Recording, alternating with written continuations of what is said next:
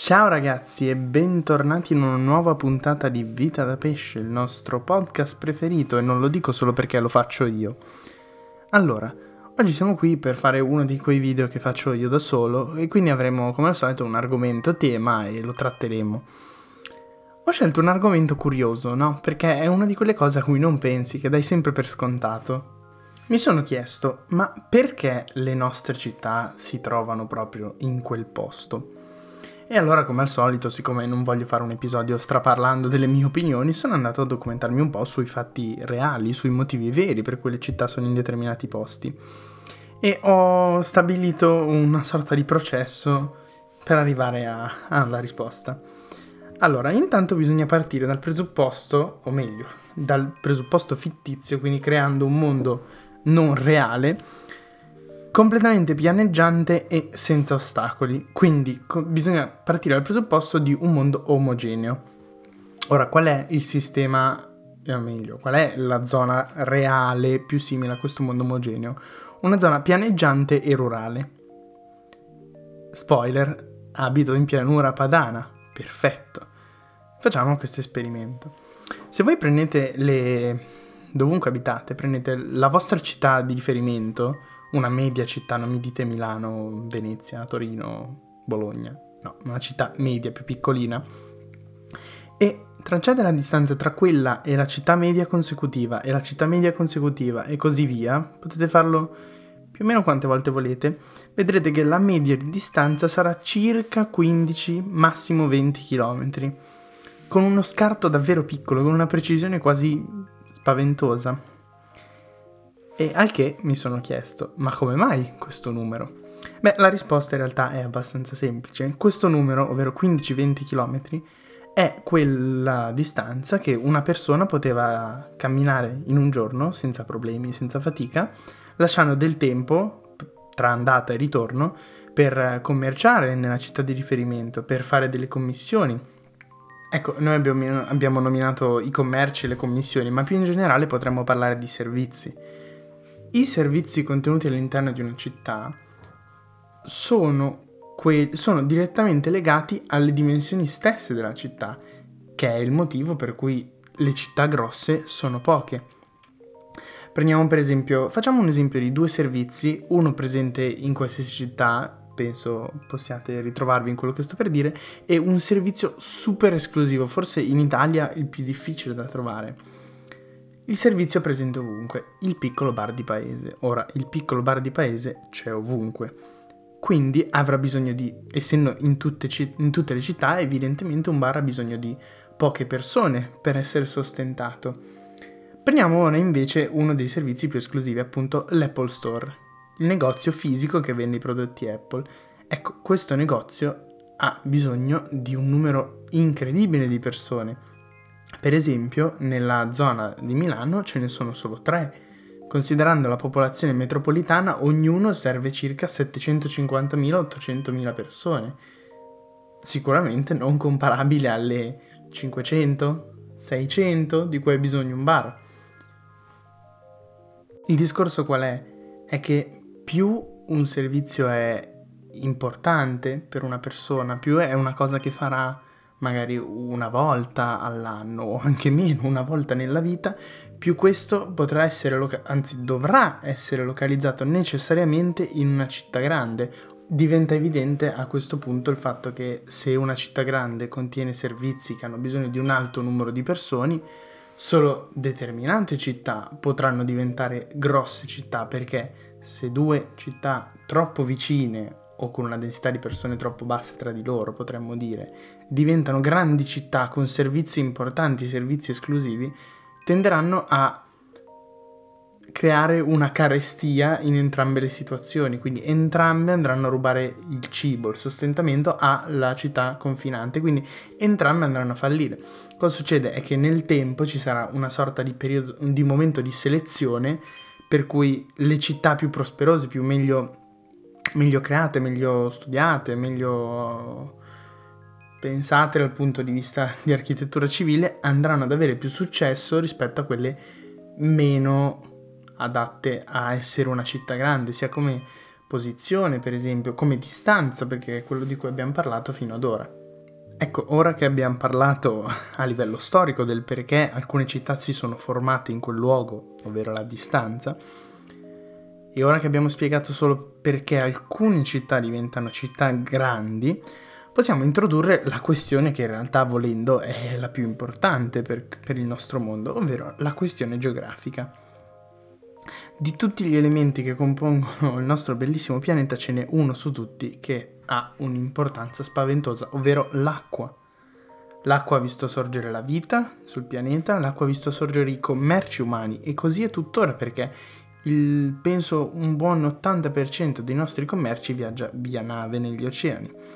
Quindi l'accesso all'acqua è importantissimo e per vedere che le città più prosperose hanno accesso all'acqua non serve fare teorie astruse, ma basta vedere i dati.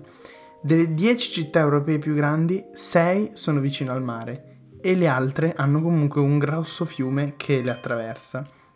Pensate che la città europea più grande senza né fiume né mare è proprio Milano.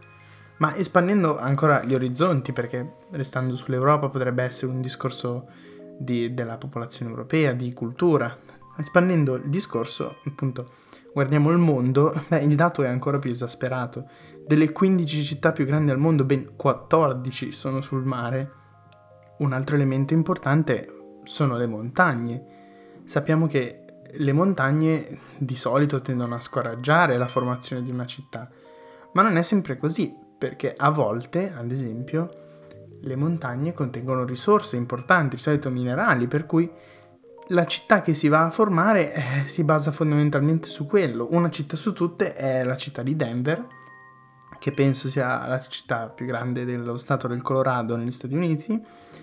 È fondamentalmente è nata come tappa per la corsa all'oro che avveniva nelle montagne rocciose lì vicino. Quindi, ad esempio, in questo caso le montagne hanno attirato gente verso questa città. È ovvio che il discorso generale è che di solito si tende ad allontanarsi perché sono una barriera importantissima, molto difficile da attraversare, sempre riguardando i commerci. Quindi torniamo sempre al discorso che il mare facilita i commerci, per cui si tende ad avvicinarci mentre le montagne vanno a inibirli, per cui si tende a stare lontano, a meno che lo svantaggio dato dall'attraversamento delle montagne non sia compensato dal vantaggio dato da eventuali risorse presenti nella zona.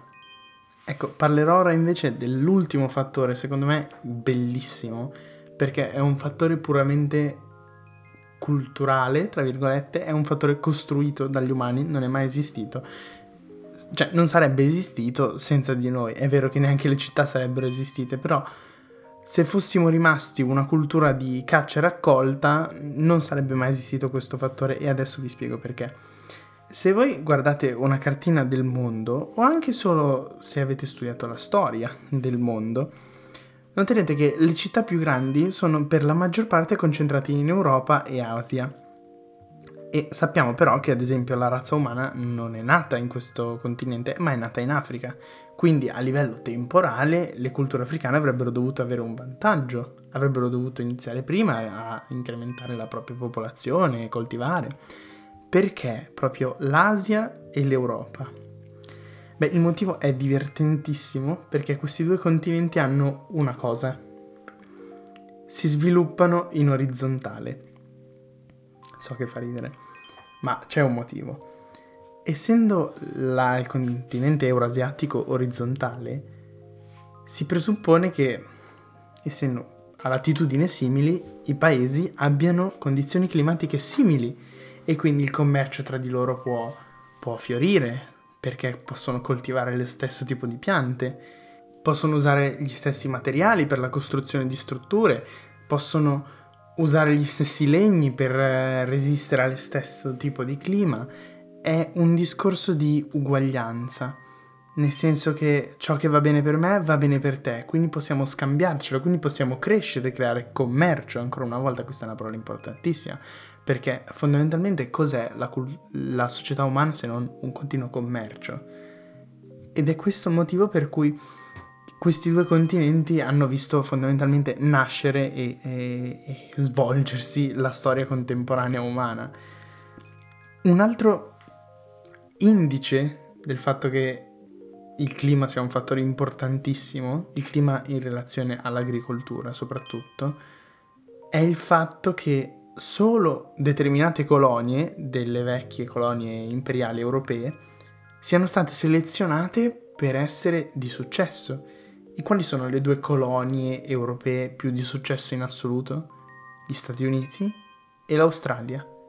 Gli Stati Uniti con un clima molto simile all'Europa e l'Australia che è una delle poche regioni al di fuori del Mediterraneo stesso ad avere un clima mediterraneo non è quindi un caso che le colonie più di successo, tra quelle europee, perché fondamentalmente le colonie erano quasi tutte europee, siano quelle con la condizione climatica più simile alla madrepatria, perché i prodotti potevano essere mandati giù, le piante potevano essere coltivate, si potevano costruire lo stesso tipo di strutture più in fretta, colonizzare più in fretta creare città più in fretta, trovare un, un terreno fertile per la crescita di una cultura simile a quella della madrepatria. Ecco, il discorso potrebbe sembrare finito e per quanto riguarda il periodo storico fino al 1900 è così. Ma ora stiamo vedendo un cambiamento radicale. Qual è la città più decantata come città modello in questo periodo? Dubai.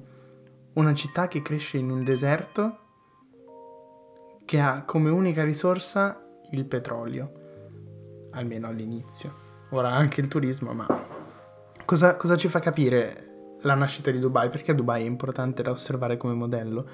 Perché il fatto che Dubai sia stata in grado di prosperare ci dà un indice che noi come umani siamo diventati molto molto molto bravi a spostare le risorse quindi non si è più legati alla zona di partenza, non si è più legati a un clima. Qualcuno può coltivare per me e io posso comprare e vendendogli altro che io ho e lui non ha.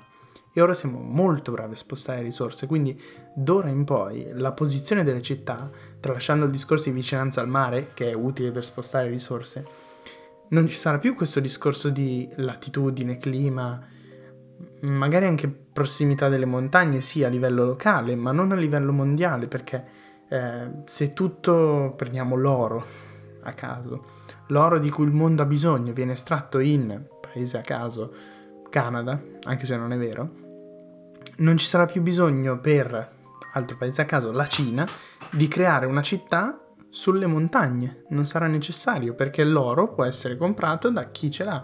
Quindi la nostra abilità di spostare le risorse sta slegando sempre di più la posizione delle città da un un luogo motivato e non un luogo scelto a tavolino. Esempio, non è un caso che proprio nell'ultimo secolo un sacco di paesi in via di sviluppo stiano scegliendo di costruire la propria capitale in posizioni ex novo, posizioni mai utilizzate. Magari scelte per alcuni parametri, sì, ma non di certo come era una volta non nate in, mo- in, modo naturale, potremmo dire. Dubai una su tutte. Pensiamo al Brasile che ha costruito Brasilia nel bel mezzo del paese, lontano da tutto praticamente. Pensiamo a- all'Indonesia che sta costruendo una nuova capitale, anche se in Indonesia c'è un discorso a parte da fare perché quella vecchia sta letteralmente affondando lentamente. Comunque, spero che questo video sia piaciuto perché ci sono un sacco di dati utili Spero si siano capiti perché sarebbe davvero un peccato rovinare tutta la ricerca che ho fatto e vi auguro una buona giornata.